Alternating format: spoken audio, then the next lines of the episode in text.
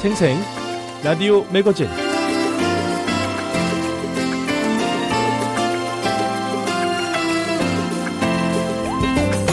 여러분 안녕하십니까? 미국 수도 워싱턴 DC에서 보내드리는 VOA 한국어 방송 생생 라디오 매거진 장량입니다. 매일 하루 적어도 20분에서 30분은 꼭 걸으세요. 중년을 넘긴 성인이라면 주치의로부터 꼭 듣는 말이죠. 네, 건강을 위한 신체 활동의 가장 보편적인 게 바로 걷기입니다. 걷기가 건강에 좋다는 것은 많은 연구를 통해 밝혀졌죠. 그런데 얼마나 걸어야 하는지는 다른 의견들이 있습니다. 일본, 한국에서는 이 만보 걷기 운동이 유행했고요. 새로운 연구가 속속 나오면서 이 걷기에 대한 중요성은 강조되는 동시에 적절한 걸음의 수에는 좀 차이가 있었던 것 같습니다. 그런데요, 최신 연구 결과에서 좀 구체적인 정보를 찾을 수 있을 것 같습니다. 아마 많은 분이 좀 더 마음 편하게 확신을 두고 걷게 되실 것 같은데요. 이 폴란드의 한 의대와 미국의 존스 홉킨스 의대가 공동으로 연구해 본 결과에 따르면 일단 매일 몇 천 보만 걸어도 건강에 도움이 됩니다. 또 심장병으로 인한 사망률도 낮출 수 있습니다. 유럽 예방 심장학 저널에 실린 연구 결과인데요. 일단 심장병으로 사망할 위험이 줄어들기 시작한 걸음걸이 횟수는 약 2,400보였습니다. 그러니까 매일 2,400걸음 정도만 걸어도 걷지 않는 사람보다 심장병으로 사망할 위험을 스스로 줄일 수 있다는 겁니다. 자, 여기서 한 1,000보나 500보 더 걷는다면 모든 질병으로부터 사망할 위험이 줄기 시작합니다.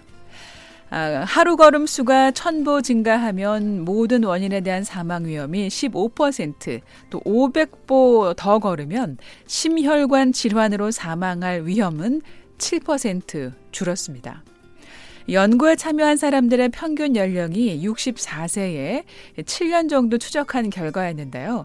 60세 이상은 하루 6,000에서 10,000보 걸을 경우 사망 위험이 42% 줄었고 하루 7,000에서 13,000보 걷는 60세 미만의 사망 위험은 거의 50% 줄었습니다. 심혈관 질환으로 사망할 위험도 크게 다르지 않습니다. 자, 결론은요. 매일 4,000보 혹은 5,500보 혹은 7,300보 혹은 10,000보 이상 이렇게 걸음 수가 늘어날수록 건강에 더 좋은 큰 영향을 미친다는 점, 어떠한 원인으로 인한 사망률과 심장 질환으로 인한 사망률이 낮아진다는 것이었습니다. 하루 최대 20,000보 자료도 포함됐는데요. 하루 20,000보를 걷는 사람들이 가장 큰 혜택을 누린다는 것을 발견할 수 있었습니다. 자, 그렇다면 10,000보? 20,000보를 매일 걸어야 하나요? 궁금해하실 텐데요. 이 질문에 연구를 이끈 전문가들은 아니요 라고 답합니다. 연령이나 성별과 관계없이 모든 참가자가 매일 걷는 것으로부터 비슷한 건강 혜택을 누렸다는 것을 발견했기 때문이라는 설명인데요. 자, 이것만 기억하시면 될 것 같습니다. 연구 저자들의 공통적인 의견인데요. 하루에 약 2,400보 걷는 것은 심혈관 질환으로부터 사망 위험을 줄일 수 있습니다. 여기에 1,000보나 500보만 늘리면 모든 질병으로 인한 사망률이 확 낮아집니다. 또 일상적인 걷기에 나이는 중요하지 않고 늦게 시작하더라도 혜택은 여전히 있습니다. 입니다. 자, 이 연구는 한 23만 명을 대상으로 이루어진 전 세계 17건의 연구를 메타 분석한 건데요. 이 메타 분석이란 건 특정 주제에 대해 지금까지 발표된 모든 연구들을 검토하고 체계적으로 결과를 수집한 후에 일정한 방식으로 통합해서 결론을 얻는 통계적 방법을 말합니다. 생생 라디오 매거진 이번 주도 다양한 소식 준비했습니다. 미국 내 화제 소식을 화제 단어로 알아보는 해시태그, 한 주간 한반도 소식을 정리해보는 독자의 선택, 생활 속 경제, 이야기 미국사, 인물 아메리카까지 준비했습니다. 8월 두 번째 순서 출발합니다.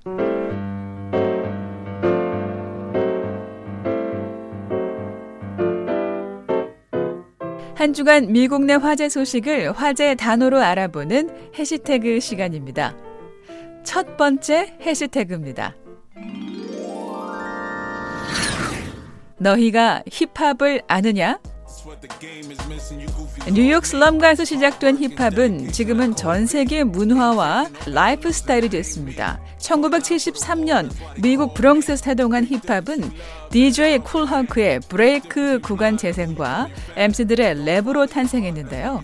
미 언론이 힙합 탄생 50주년을 맞아서 지난 50년을 돌아보며 그 영향을 재조명했습니다.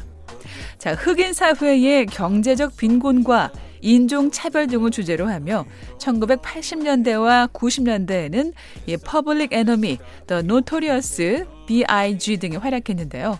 이 서부 힙합의 존재감은 NWA와 투팍 등이 주류였고 1990년대 후반부터 전 세계적인 유명세를 얻었습니다. 미국을 넘어 전 세계 각국에서 독특한 힙합 문화가 생겨나기 시작했죠. 한국에서도 서태지와 아이들을 시작으로 여러 아티스트들이 힙합을 소개하면서 큰 인기를 얻었습니다. 한때 흑인 음악으로만 여겨지던 힙합은 백인 래퍼 에미넴의 세계적인 성공을 통해 그 경계를 허물었는데요. 미국 그래미에서는 힙합 부문을 별도로 만들어 예술성을 공인했고, 래퍼 캔디 라마는 독창적인 스토리텔링과 사회적 통찰을 통해 퓰리처상을 수상한 최초의 힙합 아티스트가 됐습니다. AFP에 따르면 힙합은 음악에서만 그치지 않고 패션과 언어, 춤 등 대중문화의 여러 분야에 녹아들어 큰 사회운동으로 자리매김했습니다. 힙합 탄생 50주년에는 전 세계적으로 기념 행사가 개최됐는데요. 그래미 시상식에서는 대표 래퍼들이 무대에 오르고 힙합 부문에 특별한 시간을 할애했습니다. 또한 스포트파이 같은 스트리밍 서비스에서는 역사상 가장 위대한 힙합 비트 50선을 컬렉한 플레이리스트를 공개하기도 했습니다. 두 번째 해시태그입니다. 역대 최악, 그러나 역대 최고. 2023 FIFA 호주 뉴질랜드 여자 월드컵 16강전에서 랭킹 1위인 미국 여자 축구대표팀이 스웨덴의 승부차기로 4대5로 패하며 충격의 조기 탈락을 당했습니다. 미국은 전반적으로 경기를 압도했지만 상대 골키퍼의 선방으로 골을 넣지 못했고 승부차기에서 패하게 된 건데요. 이는 미국 여자 축구팀이 4강에 오르지 못한 첫 번째 경우로, 이전에는 8번 월드컵에서 4번의 우승을 차지한 절대 강자였습니다. 팬들과 미국 축구연맹은 충격과 냉소적인 반응을 보이며 감독들은 선수들을 지지하면서도 비판을 받아야 할 때라고 밝혔습니다. 이렇게 미국의 여자 월드컵 3연패가 실패로 돌아갔지만 미국 여자 축구팀은 역대 최고의 상금을 받게 돼 화제를 모으고 있습니다. 총 731만 2,500달러를 받게 됐는데요. 바로 미국 축구협회와 맺은 단체 협약 때문입니다. 이 협약은 미국 축구의 성차별 문제를 해결하기 위해 체결된 것인데요. 남자와 여자 대표팀이 월드컵에서 받은 상금을 합한 후 똑같이 나눠 가져가는 내용입니다. 남자 월드컵의 상금이 여자 월드컵 상금보다 2배 큰 만큼 두 대표팀 모두 16강에 올라갔음에도 상금의 규모가 다르게 됐습니다. 이 협약은 미국 여자 선수들이 제기한 임금 형평성 소송의 일환으로 이루어진 것인데요. 결과적으로 미국 여자 대표팀은 최악의 성과에도 최고의 상금을 받게 됐습니다. 한 주간 미국 내 화제 소식을 화제의 단어로 알아보는 해시태그였습니다.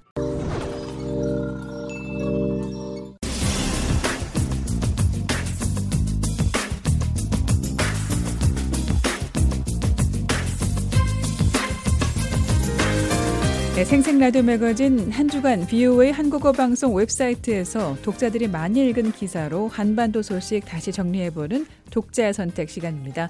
박영석 기자 함께합니다. 안녕하십니까? 네, 안녕하십니까? 네, 이번 주는 또 독자들께서 어떤 기사들을 많이 보셨을지 궁금한데요. 북한의 개성공단에서 활발한 움직임이 다시 한번 포착됐다고 하죠. VOA가 단독으로 보도한 내용인데 상황이 어떻게 추가됐다는 얘기인가요? 네, 북한 개성공단 내 42곳의 건물 앞에서 이 버스, 승합차, 트럭 등이 발견됐습니다. 이는 지난 4월에 비해서 무려 2배로 늘어난 숫자인데요. 일부 건물 앞에는 자재 더미로 추정되는 물체가 놓여 있는 등 북한이 개성공단을 무단 가동하고 있을 가능성이 더 뚜렷해지고 있습니다. 네, 그런데 발견된 차량 중에 특이하게 이 파란색 버스가 많았다고요? 이 버스에 대해서 나온 정보가 좀 있습니까? 네, 버스는 현대자동차의 대형 버스인 에어로시티로 추정되고 있습니다. 지붕의 일부분이 하얀색인 이 파란색 버스로 지붕에 하얀색 에어컨이 설치되어 있는 특징이 있어서 이 위성 사진만으로도 쉽게 판별할 수 있습니다.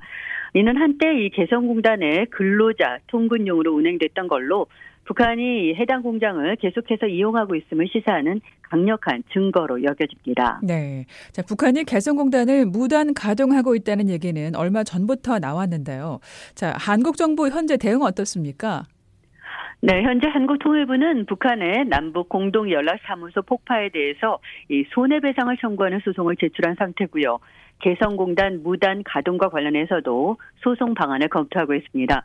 김영호 통일부 장관은 지난달에 북한의 무단 사용에 대해서 원칙적인 입장을 가지고 대응해 나가겠다고 말했습니다. 네, 첫 번째 기사 정리해봤고요. 다음 기사 보겠습니다. 에스토니아의 암호화폐 기업인 코인스페이드에 대한 대규모 해킹 공격 관련 뉴스가 있었는데요. 북한 해킹 조직인 라자루스가 공격 배후로 지목되고 있다고요. 네, 그렇습니다. 북한의 해킹 조직인 라자루스가 에스토니아 암호화폐 기업인 코인스페이드를 대상으로 복잡한 해킹 공격을 감행했습니다. 가짜 면접을 통해서 직원들을 유인하고요. 악성 코드를 내부 시스템에 유포했습니다. 가짜 면접이라는 게 어떻게 이루어지는 건가요? 네, 라자루스는 링크드인을 통해서 구인 광고를 내고요. 가짜 면접을 진행했습니다. 높은 연봉을 제안해서 코인스페이드의 직원을 유인하고 면접 과제로 악성 코드가 포함된 애플리케이션을 설치하게 한 겁니다. 네, 자, 그렇게 해서 암호화폐를 탈취한 거네요. 네, 맞습니다. 이 방법으로 해커들이 코인스페이드의 내부 시스템 침투에 성공했고요. 취약점을 이용해서 3,730만 달러 상당의 암호화폐를 탈취했습니다. 네, 자, 이런 공격이 처음인가요? 아닙니다. 라자루스는 지난 3월부터 이 코인스페이드 시스템의 취약점을 찾기 위해서 침투를 시도했습니다. 또 북한은 최근 이 사회공학적인 해킹을 적극적으로 이용하고 있고요. 이는 미국과 한국 정부도 주의를 당부한 상황입니다. 네, 자, 이런 사태에 대한 대응 조치가 이루어져야 할 텐데요. 네, 코인스페이드는 이미 공격 배후를 추적하고 대응 조치를 강화할 계획이라고 밝혔는데요. 북한이 암호화폐 공간의 보안 취약성에 대해서 더 자세히 알아보고 있다고 강조하면서 정부 차원의 제재와 민간 차원의 주의 노력이 필요하다고 강조했습니다. 네, 자, 이런 심각한 해킹 공격 앞으로 계속될 가능성 어떻게 보고 있나요? 네, 분명히 앞으로도 계속될 가능성이 있습니다. 해킹 수법의 다양화와 함께 기업, 정부 모두 지속적인 감시와 대응이 필요한 시점이라고 전문가들은 지적하고 있습니다. 네, 지금 여러분께서는 VOA 한국어 방송에 보내드리는 생생 라디오 매거진 독자의 선택 함께하고 계십니다.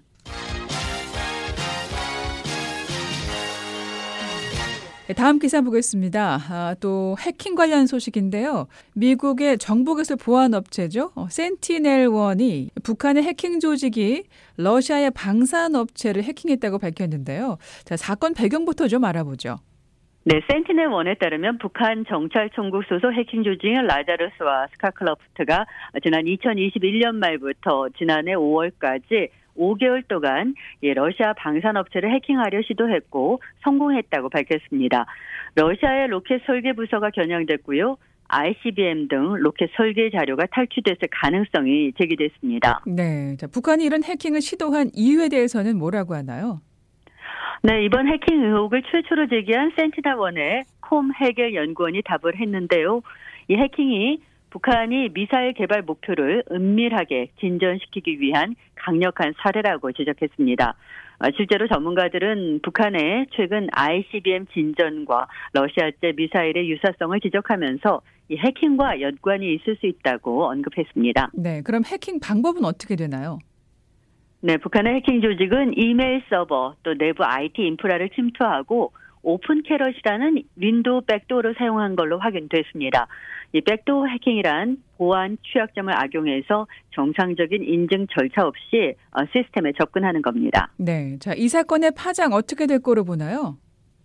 네, 해겔 연구원은 북한의 정보 수집 해킹 활동이 국제적인 감시가 필요한 중대한 위협이라고 강조했는데요. 전략적인 대응을 통해서 위협을 해결하고 완화하는 게 중요하다고 언급했습니다. 네, 다른 전문가들의 의견은 어떤가요? 네, 북한의 해킹이 냉정한 전략에 기반한 걸로 보이고 북한이 핵과 미사일 능력 강화에 지속적인 노력을 기울이고 있다는 걸 지적하고 있습니다. 또 북한의 전방위적인 해킹 공격은 이런 억지력 확보에 얼마나 집중하고 있는지 보여주는 예로 지적됐습니다. 네, 자, 독자들이 많이 읽은 기사를 중심으로 이번 주 한반도 주요 소식 정리하고 있습니다. 다음 소식 보겠습니다. 네, 주한 미군 이병 트레비스 킹이 무단으로 북한을 월북한 사건에 대한 업데이트 기사입니다. 네, 자, 자진 월북한 주한 미군 트레비스 킹 이병 가족 측이 미국 정부 측과 소통이 좀 부족하다고 지적을 했었죠. 네, 먼저 미 육군 대변인실이 판문점을 통해서 트래비스 킹 이병의 가족이 미국 정부와의 소통 문제를 제기한 것에 대한 입장을 밝혔는데요. 킹 이병의 어머니에게는 사건 발생 24시간 안에 아들의 상태를 통보했고 육군 지휘관이 일주일에 여러 차례 전화로 연락을 취하고 있다고 설명했습니다. 네, 자, 킹 이병 가족 측은 이런 설명에 어떤 반응인가요? 네, 가족 대리인인 조나스 산 프랭크스 대표는 처음에는 정부와의 짧은 전화 통화만 있었고 실질적인 소통이 없다고 주장했습니다. 하지만 미국 육군은 가족들과 정기적으로 연락하면서 모든 정보를 제공하고 있다는 입장을 밝혔고요. 최근에 이 프랭크스 대표는 소통에 대해서 오해가 있었다고 해명했습니다. 네, 자, 북한으로 무단 월북한 킹 이병의 현재 상황 어떻게 될까요? 네, 북한은 현재 킹 이병의 월북 사건과 그의 행방에 대해서 공개적으로 언급하지 않고 있는데요. 미국 정부는 그의 안위를 파악하고 미국으로 데려오는 게 우선순위라고 강조하고 있습니다. 네, 킹 이병의 어머니를 포함해서 가족들 충격이 크다고 하는데 신속한 해결이 필요하겠습니다. 자, 한 가지 소식 더 정리하도록 하죠. 자, 곧 미 한일 정상회의가 열리는데요. 관련 기사가 독자들의 관심을 받았네요. 네, 그렇습니다. 미한일 정상회의에 관한 전문가들의 전망을 보도한 기사인데요. 우선 전문가들은 북한뿐만 아니라 중국을 겨냥한 안보 협력 확대를 모색하게 될 걸로 전망했습니다. 한국의 입장이 관건이라는 지적도 있습니다. 네, 자, 정상회의 주요 화두에 대한 설명 좀 들어보죠. 네, 미 국무부 출신인 토머스 싱킨 애틀랜틱 카운슬 선임 연구원은 중국 문제에 대해서 정상 간의 진솔하고 진전된 논의가 있을 걸로 전망했습니다. 갈수록 증가하는 중국의 공격적인 행위가 미국, 한국, 일본 모두에게 부정적인 영향을 미치는 만큼 솔직한 논의가 있어야 한다는 겁니다. 네, 자, 북한과 중국의 이슈를 같이 다루는 것 같은데 어떻게 연결되는 건가요? 네, 싱킨 연구원은 한반도 유사시 문제 또 타이완 해협의 분쟁을 동일한 행위자들이 관여한 사안으로 보고 있습니다. 특히 주한미군이 타이완 해협 분쟁 시에 관여할 수 있고 북한은 이 분쟁을 한국 침투의 기회로 판단할 수 있다는 겁니다. 그는 미국과 한국, 일본이 이 두 사안을 분리해서 접근하면 안 된다면서 타이완 해협의 위기 시나리오에 대해서도 논의해야 한다고 말했습니다. 네, 그런데 중국과 관련된 성명에 대해서는 한국의 입장이 좀 조심스러운 것 같은데요. 구체적으로 어떤 이유가 있는 건가요?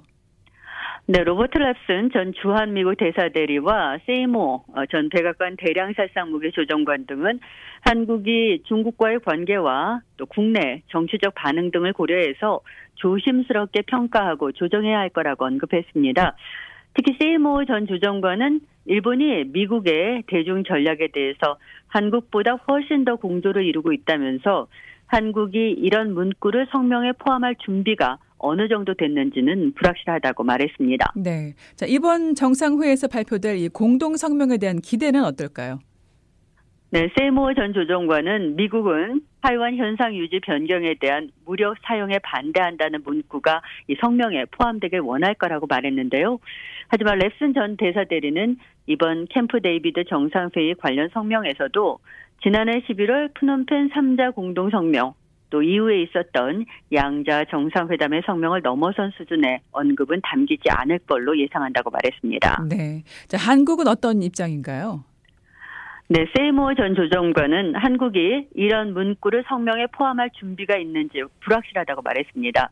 그는 북한 관련 문제에서는 도쿄와 서울이 강력한 공통의 이해를 가지고 있지만 중국 문제는 서울 입장에서는 더 복잡하다고 지적했습니다.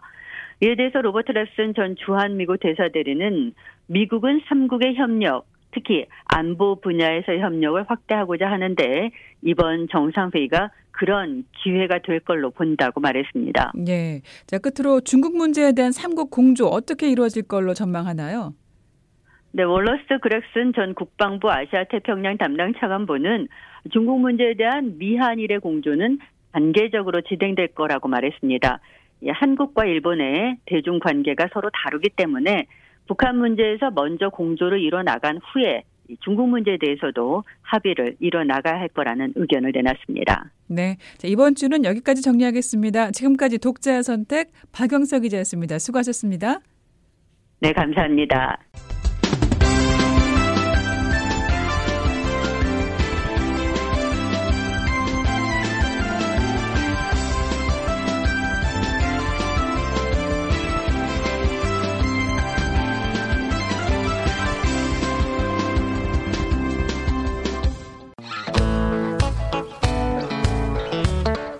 매일 새벽과 아침 그리고 저녁에 청취 가능한 VOA 방송 주파수 안내입니다. VOA 새벽 방송은 매일 새벽 2시부터 3시까지 중파 AM 1566kHz로 들으실 수 있습니다. VOA 아침 방송은 매일 새벽 4시부터 6시까지 2시간 동안 단파 5875, 7365, 7485kHz로 보내드립니다. 그리고 VOA 저녁 방송은 매일 밤 8시부터 자정까지 4시간 동안 중파 1188kHz로 청취하실 수 있습니다.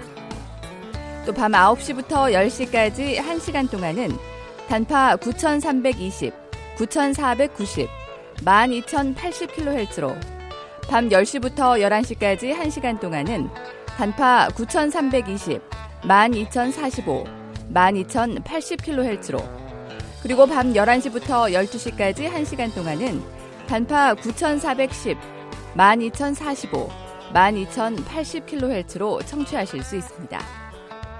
VOA 방송은 인터넷으로 접속하시면 다시 듣기와 방송 원고 보기, 실시간 방송 청취가 가능합니다. 언제든 방송 듣기가 가능한 인터넷 웹사이트 주소는 www.voakorea.com입니다.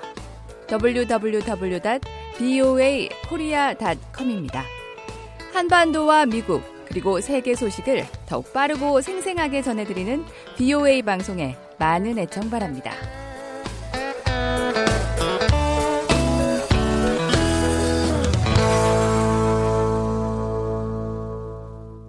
생생 라디오 매거진 계속해서 생활 속 경제 이어집니다. 이번에는 국가 신용 등급이 무엇인지 또 왜 중요한지 등 알아봅니다. 오택성 기자입니다. 세계 최대 경제대국 미국에 전해진 충격 소식. 최근 미국 경제 뉴스에서 가장 큰 관심을 끈 것은 바로 이 소식이었습니다. United States government repaying its debts is eroding. 세계 3대 신용평가사 가운데 한 곳인 피치가 미국의 국가신용등급을 내렸다는 겁니다. 피치는 미국의 국가신용등급을 최고 등급인 AAA에서 한 단계 낮춘 AA+로 강등했는데요. 이 소식이 전해진 뒤 각 언론에서 써낸 기사 제목을 몇 개 볼까요? 미국 신용등급 하향, 증시선물 일제히 하락.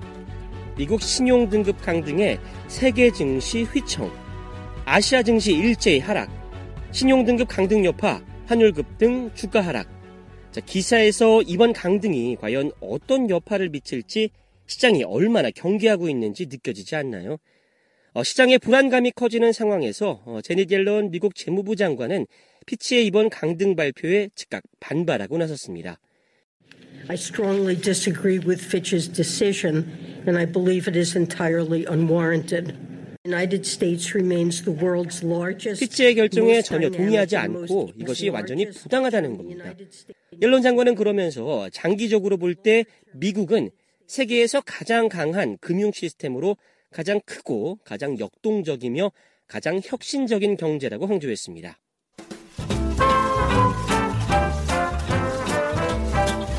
신용, 그리고 신용등급이란 뭐죠? 데니얼 씨와 케일럽 씨가 자동차를 사러 매장에 갔다고 가정해보겠습니다. 두 사람은 각각 3만 달러 하는 자동차를 사기로 했는데요. 데니얼 씨와 케일럽 씨 모두 절반은 현금으로 나머지 절반은 자동차 대출을 받아서 사기로 했습니다. 그런데 데니얼 씨는 한 달에 내야 하는 이자가 280달러인데요. 케일럽 씨는 320달러를 내야 합니다. 자, 분명히 같은 자동차를 같은 가격에 그리고 같은 금액을 대출받아서 사는데 왜 케일럽 씨가 데니얼 씨보다 더 많은 돈을 내야 하는 거죠? 바로 두 사람에게 적용되는 이자율이 다르기 때문입니다. 적용되는 이자율은 왜 다를까요? 그건 데니얼 씨는 신용등급이 높아서 이자율이 낮게 적용됐고 반대로 케일럽 씨는 신용등급이 낮아서 이자율이 높게 적용된 겁니다. 자, 그런데 여기서 신용이란 뭘까요? 신용은 믿을 수 있다는 것을 말하는데요. 경제에서의 신용은 채무자가 빚을 갚을 수 있는 능력을 뜻합니다. 어떤 사람이 돈을 빌렸을 때 이를 갚을 능력이 높다라고 평가되면 신용이 높다라고 말하고요. 반대로 갚을 능력이 낮다는 것은 신용이 낮다고 말하는 겁니다. 그리고 갚을 능력을 높은 수준에서 낮은 수준으로 평가해서 분류해 놓은 것을 신용등급이라고 합니다.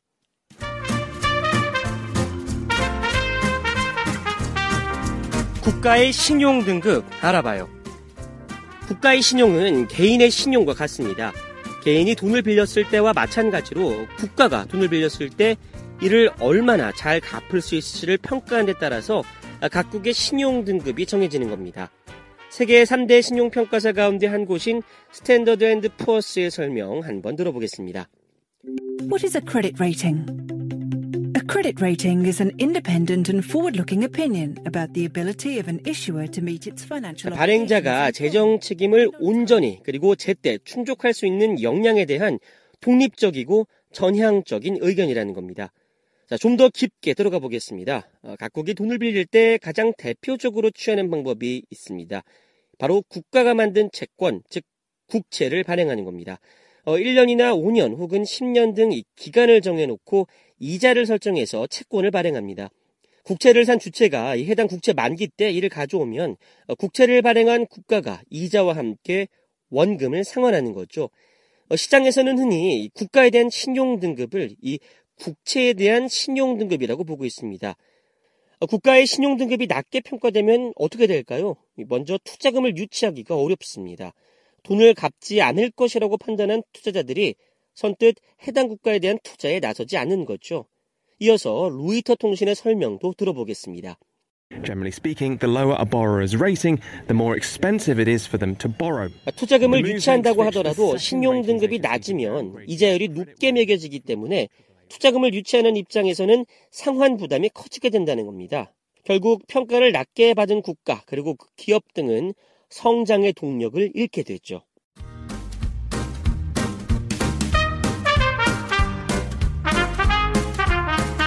세계 경제에 영향을 미치는 미국의 신용등급. 국채와 신용등급의 상관관계에 대해 알아봤는데요. 이를 통해서 미국을 살펴보겠습니다. 미국은 세계 최대 경제대국이죠. 미국에 대한 신용등급은 최고 등급입니다. 미국이 돈을 빌리면 반드시 갚을 것이라고 기대하는 거죠. 이런 이유로 많은 나라 정부나 기업은 자산 중 상당 부분을 미국이 발행한 국채로 보유합니다. 자, 그런데 미국의 신용등급이 떨어지면 어떻게 될까요? 이자율이 올라가는 등 변동이 생기게 되겠죠? 그러면 여기에 얽힌 글로벌 차원에서 거래되는 셀 수 없이 많은 금융자산의 가치가 요동칠 수 있게 됩니다. 그리고 미국 국채 이자율이 올라간다는 것은 결국 다른 국가의 국채 이자율 상승을 압박하게 되고요. 이것이 영향을 미쳐서 주식이나 부동산 가치가 떨어지게 됩니다. 앞서 언론에서 주식 휘청, 환율 급등 등의 표현을 쓰는 이유가 바로 여기에 있습니다.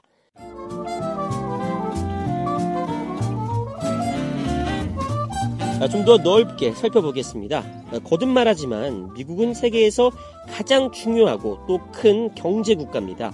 그래서 미국의 국채는 세계에서 가장 안전한 자산으로 여겨지는 거죠. 미국의 신용등급이 하락하면, 다시 말해서 미국의 국채에 대한 신용이 떨어지면 어떻게 될까요? 사람들이 불안해하면서 미국 국채를 외면하게 될까요? 아닙니다. 아주 역설적으로 오히려 더 많은 자금이 미국 국채로 모이게 됩니다.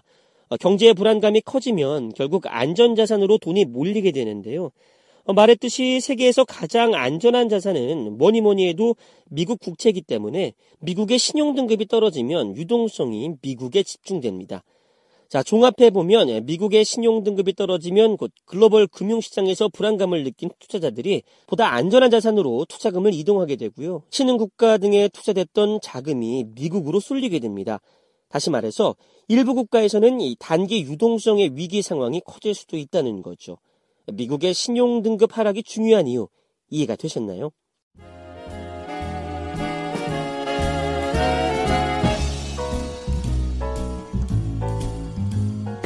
국가 신용등급 평가, 어디서 하는 거죠?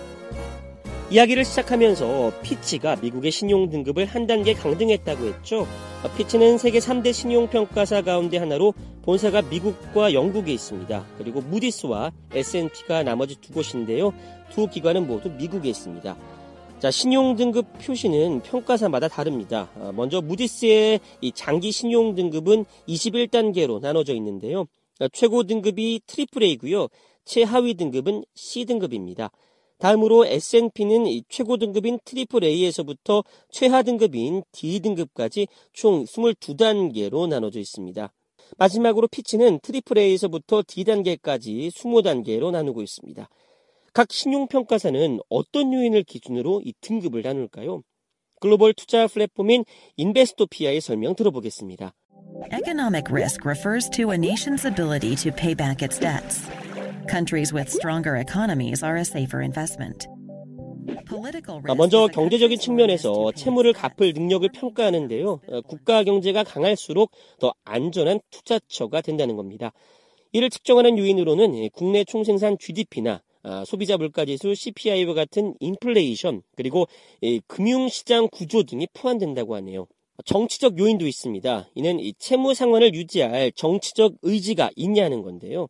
최근 피치가 밝힌 미국의 신용등급 강등 이유 가운데 하나가 바로 이 정치적 요인이었습니다. 공화당과 민주당이 국가부채 한도 상향 문제를 놓고 끝까지 대립하면서 불안정성이 커지는 등 이 지배구조가 악화된 것이 강등의 이유라는 설명이었죠. 참고로 3대 신용평가사가 발표한 한국의 신용등급을 보면 피치는 AA-로 상위 4번째, 그리고 무디스는 AA2로 상위 3번째, 그리고 S&P는 AA로 상위 3번째입니다. 한국의 신용등급 상승을 막는 가장 큰 요소는 뭘까요? 바로 북한, 즉 지정학적 위험 요소라고 합니다.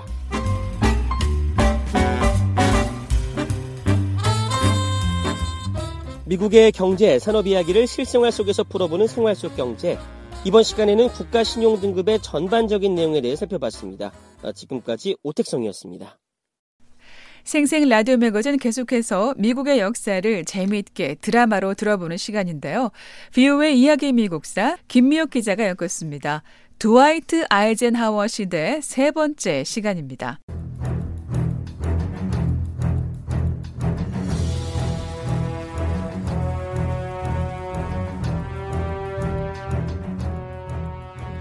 VOA 이야기 미국사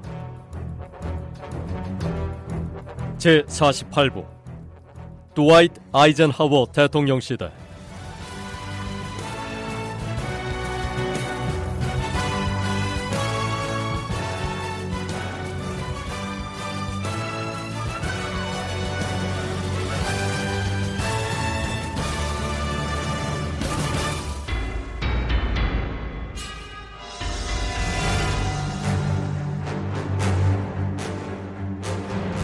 (1950년 6월 25일) 북한군이 38선을 넘어 한국을 공격했습니다.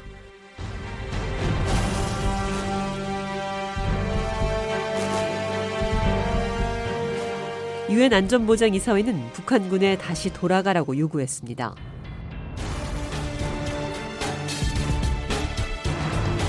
북한이 한국을 침공하면서 한반도에서 전쟁이 시작됐습니다. 북한은 3·8선 이북으로 다시 돌아가라는 유엔 안전보장이사회의 요구를 받아들이지 않았습니다.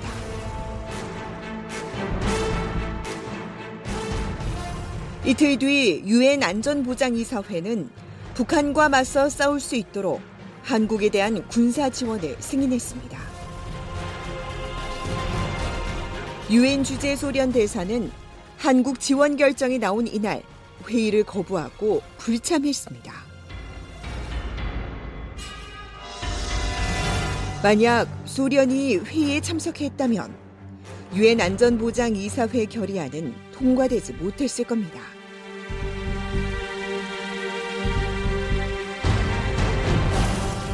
유엔의 요구는 북한군을 막지 못했습니다. 북한군은 3·8선을 넘어 한국을 공격한 지 일주일 만에 수도 서울 부근까지 진격했습니다.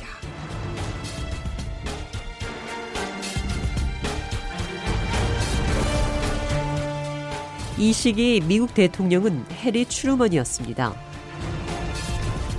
트루먼 대통령은 한국을 지원하기 위해 미 공군과 해군을 파병할 것을 명령했습니다.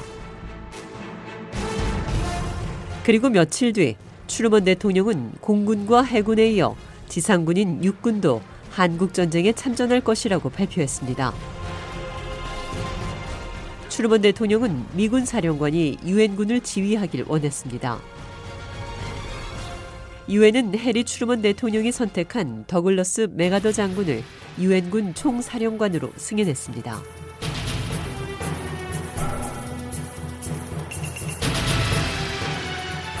유엔 안전보장이사회 결의안이 통과되고 한국을 돕기 위해 군대를 보내기로 한 다음 더 많은 유엔군이 속속 한국에 도착했습니다.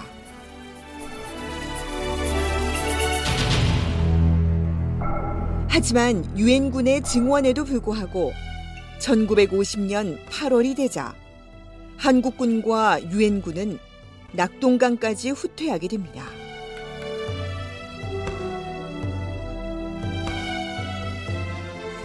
북한군은 낙동강 방어선을 돌파하려 했습니다. 낙동강 방어선은 한반도 남동부에 있는 항구도시인 부산 인근에 형성된 전선으로 6.25 남침 이후 국토의 90%를 북한군에게 빼앗긴 한국군과 유엔군이 부산을 지키기 위해 최후의 결전을 벌였던 방어선입니다.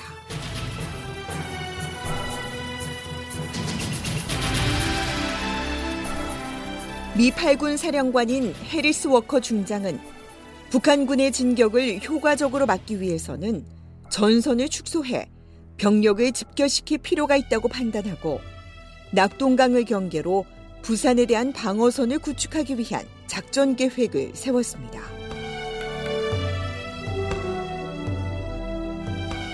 낙동강 전선은 한국전쟁에서 더는 물러설 수 없는 최후의 방어선으로 부산을 군사교두보로 삼아 반격을 준비했기 때문에 부산 방어선이라고도 부릅니다.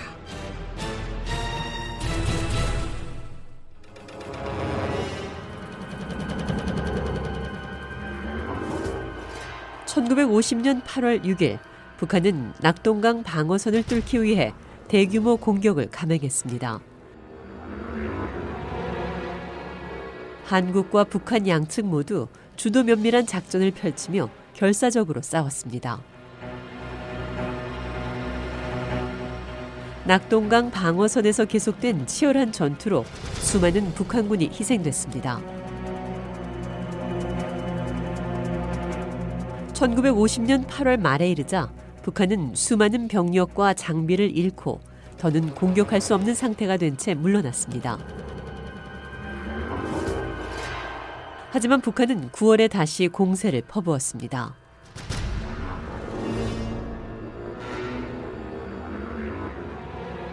한국군과 유엔군은 한국전쟁 최후의 방어선인 낙동강 방어선을 끝까지 지켜냈습니다. 한국군과 유엔군은 북한군이 한반도의 대부분을 점령한 상태에서 부산 일대를 방어했고 구산항을 통해서 병력과 물자를 안정적으로 지원받을 수 있게 되면서 전세를 전환할 수 있었습니다. 낙동강을 방어하는 동안 유엔군은 서울에서 부산 방면으로 향하는 주요 도로와 철도, 다리를 폭격해 북한군의 물자 보급을 방해했습니다. 북한군의 전력이 약해지고 있던 1950년 9월 15일, 유엔군 총사령관인 더글러스 맥아더 장군이 인천 상륙 작전을 감행했습니다.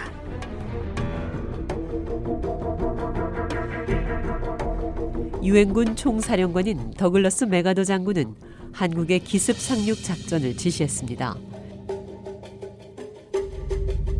유엔군은 한반도 서부 해안에 있는 인천항에 상륙했습니다.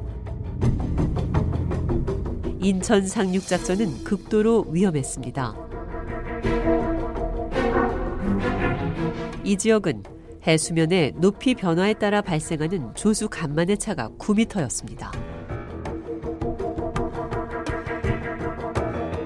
인천 상륙작전에 투입된 수만 명의 병력과 군함 261척은 만조를 기다렸다가 해안과 육지에 가까이 접근해야 했습니다.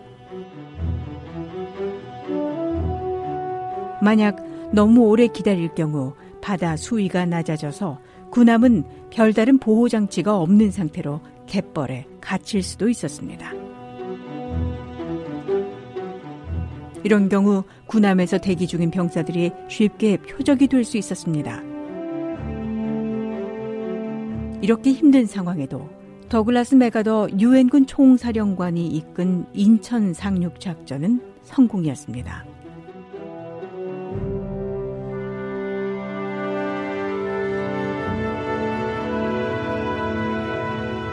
유엔군 추가 병력은 재빨리 북쪽에서 남쪽으로 진군해 여러 지역에 걸쳐 있던 북한군을 서로 분리했습니다.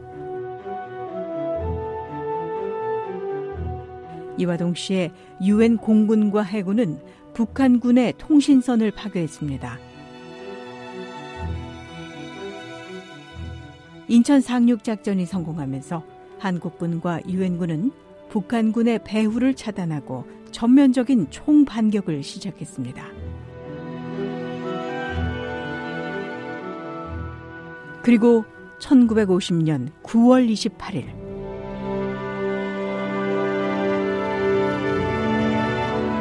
수도 서울을 되찾았습니다.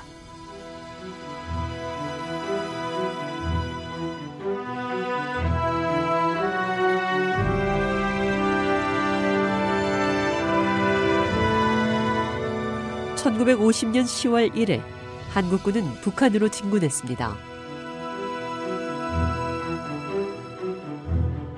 한국군은 유엔군과 협력해 평양 탈환 작전을 펼쳤고 이 작전이 성공하면서 북한 수도 평양을 장악했습니다.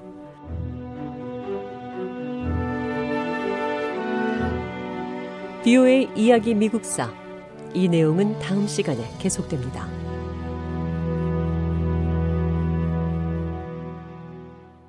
VOA 한국어 방송 듣고 계시고요. 생생 라디오 매거진 이제 한 순서 남겨놓고 있습니다. 인물 아메리카, 미국의 최고의 동물 서커스 스타 군터 게벨 윌리엄스 소개합니다. 노시창 기자입니다.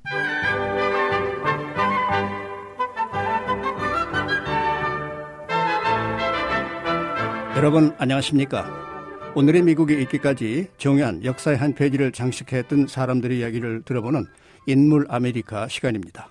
노시창입니다. 이은경입니다. 서커스 공연장. 사람들이 아슬아슬한 묘기를 보며 손에 땀을 줍니다. 서커스는 어른, 아이, 남녀를 막론하고 즐기는 쇼입니다. 이 시간에는 서커스 동물을 훈련시키고 함께 공연을 하며 팬들의 사랑을 받았던 20세기 최고의 동물 서커스 스타 군터 게벨 윌리엄스를 소개해드립니다. 군터가 무대 중앙에 서자 눈부신 서커스 조명이 그를 비춥니다. 거대한 호랑이들이 그의 주위를 둘러쌉니다. 사람들은 호랑이가 말등에 올라타고 무대 위를 행진하는 놀라운 장면을 지켜봅니다. 군터 게벨 윌리엄스는 미국에서 가장 유명한 서커스 동물 조련사이자 스타였습니다. 군터 윌리엄스와 그의 동물들은 20여 년 동안 미국 최대의 서커스 단 중 하나인 링글링 브라더스와 바너맨 베일리 서커스 멤버로 미국 전역을 순회 공연했습니다. 군터 게벨 윌리엄스는 어린 시절 독일에서 자랄 때부터 동물과 서커스단에서 함께 살았습니다. 그리고 차츰 전 유럽에서 소문난 서커스 단원이자 동물 조련사로 성장했습니다. 그가 미국으로 이주한 때는 1968년이었습니다. 그리고 1976년에 미국 시민이 됐습니다. 군터 게벨 윌리엄스는 노련한 동물 서커스 단원이었지만 그도 때로는 동물에 물려 부상을 당하기도 했습니다. 그렇지만 그는 부상이나 병으로 출연을 하지 않은 공연이 단 한 차례도 없었습니다. 어느 때는 말 38마리, 호랑이 20마리, 코끼리 21마리를 등장시킨 서커스를 하기도 했습니다. 무대에는 기린 4마리, 낙타 3마리, 한두 마리의 라마도 함께 등장했습니다. 공연이 끝나면 그는 조련사로 계속 동물들을 보살폈습니다. 그는 서커스단의 감독이자 공동 소유주이기도 했습니다. 군터 게벨 윌리엄스에게 동물 조련에 숨겨진 비결이 따로 있는 것은 아니었습니다. 그는 자신의 주변에 특별한 세계를 이뤄놓았다고 말했습니다. 이 특별한 세계에서 그는 아버지였습니다.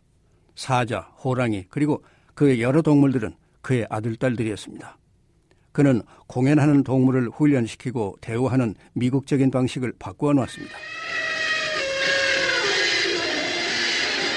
이처럼 대스타가 됐지만 군터 게벨 윌리엄스는 매우 불우한 어린 시절을 보냈습니다. 그는 1934년 9월 10일 동부 독일 작은 도시 슈바이드니츠에서 태어났습니다. 아버지는 목수였다가 나중에는 한 극단의 기술감독이 됐습니다. 그의 아버지는 사회주의 사상을 지지해 2차 대전 중 나치 정부와 갈등을 빚었습니다. 전쟁이 막바지에 들어설 무렵 군터와 어머니 그리고 누이는 서부 독일의 퀼른으로 탈출했습니다. 나치 독일은 패했습니다. 그리고 승전국 러시아 군대가 들어왔습니다. 전쟁이 끝난 후 어머니는 윌리엄 서커스단에서 일자리를 얻었습니다. 이 서커스단은 유명한 말 조련사 해리 윌리엄스가 소유한 것이었습니다.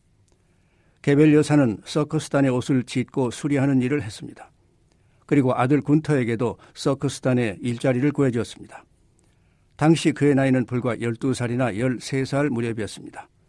학교에 다닌 건 두어 해뿐이었습니다. 그 후 게벨 여사는 군터를 남겨두고 서커스를 떠났습니다. 군터는 나중에 당시 자신은 어머니가 나를 버리고 간 것으로 생각했다고 말했습니다. 서커스단 주인 해리 윌리엄스는 군터 소년이 그곳에서 일하게 된 것을 무척이나 좋아했습니다. 군터가 동물을 다루는데 뛰어난 능력을 갖고 있음을 발견한 것입니다. 1951년 서커스단 주인 해리 윌리엄스가 공연 중 사고로 사망했습니다. 해리의 부인은 군터에게 서커스단 운영을 도와줄 것을 요청했습니다. 뿐만 아니라 군터에게 서커스단의 스타가 되도록 노력하라고 격려했습니다. 그때 군터의 나이는 17세밖에 되지 않았습니다. 그는 자신의 이름에 윌리엄과의 이름을 추가로 붙여 군터 게벨 윌리엄스라는 새로운 이름을 쓰기 시작했습니다. 그렇게 함으로써 서커스단에 대한 자신의 책임감을 스스로 강화한 것입니다. 해리 윌리엄스와 그의 서커스단이 자신에게는 가족과 다름없다는 점도 드러내고 싶었습니다. 1960년 게벨 윌리엄스는 윌리엄과의 딸 중 한 명과 결혼했습니다. 군터 게벨 윌리엄스와 그의 거대한 호랑이, 코끼리, 그 외 여러 동물 서커스는 전 유럽에서 유명한 존재가 됐습니다. 그는 세 차례나 서커스 기예로 유럽 최고의 상을 받기도 했습니다. 1968년 미국의 링글링 브라더스와 바너맨 베일리 서커스가 윌리엄스 서커스를 매입했습니다. 미국 서커스의 소유주인 어빈펠드가 윌리엄 서커스를 매입한 주 목적은 군터 게벨 윌리엄스를 영입하기 위한 것이었습니다.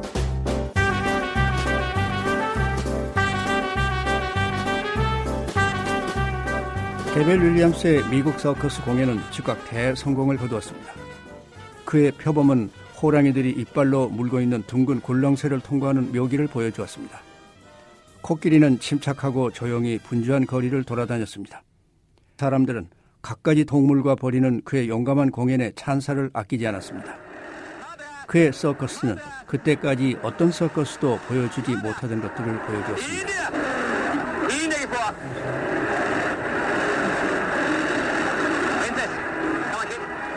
오랫동안 미국에서는 클라이드 비티가 가장 유명한 동물 조련사였습니다. 비티는 특히 동물과 싸우는 공연으로 유명했습니다. 그는 40마리의 사자와 호랑이를 등장시켜 쇼를 했습니다. 비티는 위험한 혼합 공연, 즉 사자, 호랑이, 표범, 푸마, 하이에나, 곰 등을 뒤섞어 싸우는 장면을 연출했습니다. 그는 동물들이 실제로 얼마나 치열하게 싸우는지를 보여주는 공연을 한 것입니다. 그는 의자와 채찍을 휘두르며 동물들이 자신의 명령을 따르도록 했습니다. 어떤 때는 총을 쏘기까지 했습니다. 게벨 윌리엄스는 그런 클라이드 비티의 용감성과 기술의 찬사를 보냈습니다. 그러나 게벨은 동물들을 따뜻하게 다루면서 훈련시켰습니다. 그는 동물들이 즐겁게 공연하는 것을 원했습니다. 자신을 두려워하게 만들어서는 안 된다고 믿은 것입니다. 군터 게벨 윌리엄스의 동물 훈련은 친절로 시작해서 친절로 끝났습니다. 그는 동물들이 자신을 해치지 못하도록 수술을 하는 것도 반대했습니다. 모든 대형 맹수들이 날카로운 발톱을 그냥 갖고 있도록 했습니다. 그는 어떠한 행동을 하라고 요구할 때는 항상 변함없이 다정한 목소리로 말을 했습니다. 동물이 지시를 잘 따랐을 때는 특별 음식을 주었습니다. 그렇지 않은 동물이 있으면 부드럽게 언짢은 모습을 보여주었습니다. 그는 절대로 채찍이나 의자 또는 총을 사용하지 않았습니다. 게벨 윌리엄스에게 특별한 것 중 하나는 동물들끼리 잘 어울려 공연을 하게 하는 것이었습니다. 예를 들어 코끼리나 말은 천성적으로 호랑이에게 두려움을 갖고 있습니다. 그런데 게벨은 코끼리나 말이 등에 호랑이를 태우고 돌아다니도록 훈련시켰습니다. 이런 훈련은 때로 2년이나 걸리기도 했습니다. 마찬가지로 표범과 기린도 함께 재주를 부렸습니다. 게벨 윌리엄스는 특히 케니라 불리는 검은 표범을 좋아했습니다. 이 덩치 큰 표범은 몸무게가 34kg이 넘었습니다. 케니는 훈련 선생인 게벨의 어깨나 목에 앉아있기를 좋아했습니다. 사람들은 검은 표범이 선생 위에서 쉴 때면 위대한 사상을 생각하고 있는가 보다 하고 말했습니다. 그런 군터 게벨 윌리엄스지만 절대로 자신의 일이 위험할 수 있다는 것을 망각하지 않았습니다. 동물들은 때때로 원인을 알 수 없이 흥분할 때가 있습니다. 게벨의 얼굴은 오래전 말을 하기가 어려울 정도로 크게 다친 흉터들이 남아있습니다. 동물이 덤벼들 때도 게벨은 화를 내지 않았습니다. 검은 표범 케니가 죽고 난 후 게벨은 그보다 갑절이나 덩치가 큰 조로와 공연을 했습니다. 그러던 중 조로가 갑자기 소리를 지르더니 게벨의 목을 심하게 핥혀버렸습니다. 그래도 게벨은 조로가 침착해지고 울타리로 들어가기 전까지 병원으로 가지 않았습니다.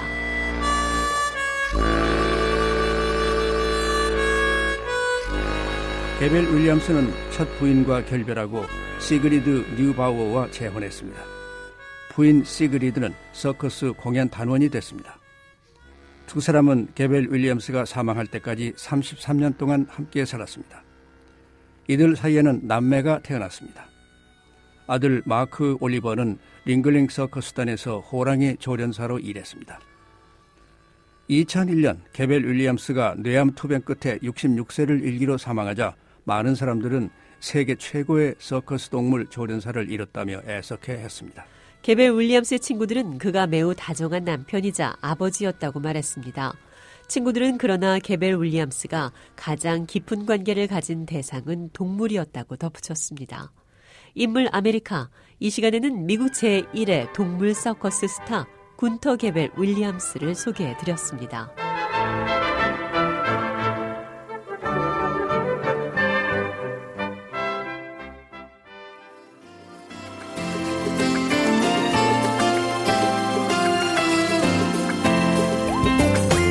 생생 라디오 매거진 이번 주 준비한 내용은 여기까지입니다. 오늘 한 주도 건강하고 희망차게 보내시기 바랍니다. 지금까지 저는 장량이었습니다. 고맙습니다.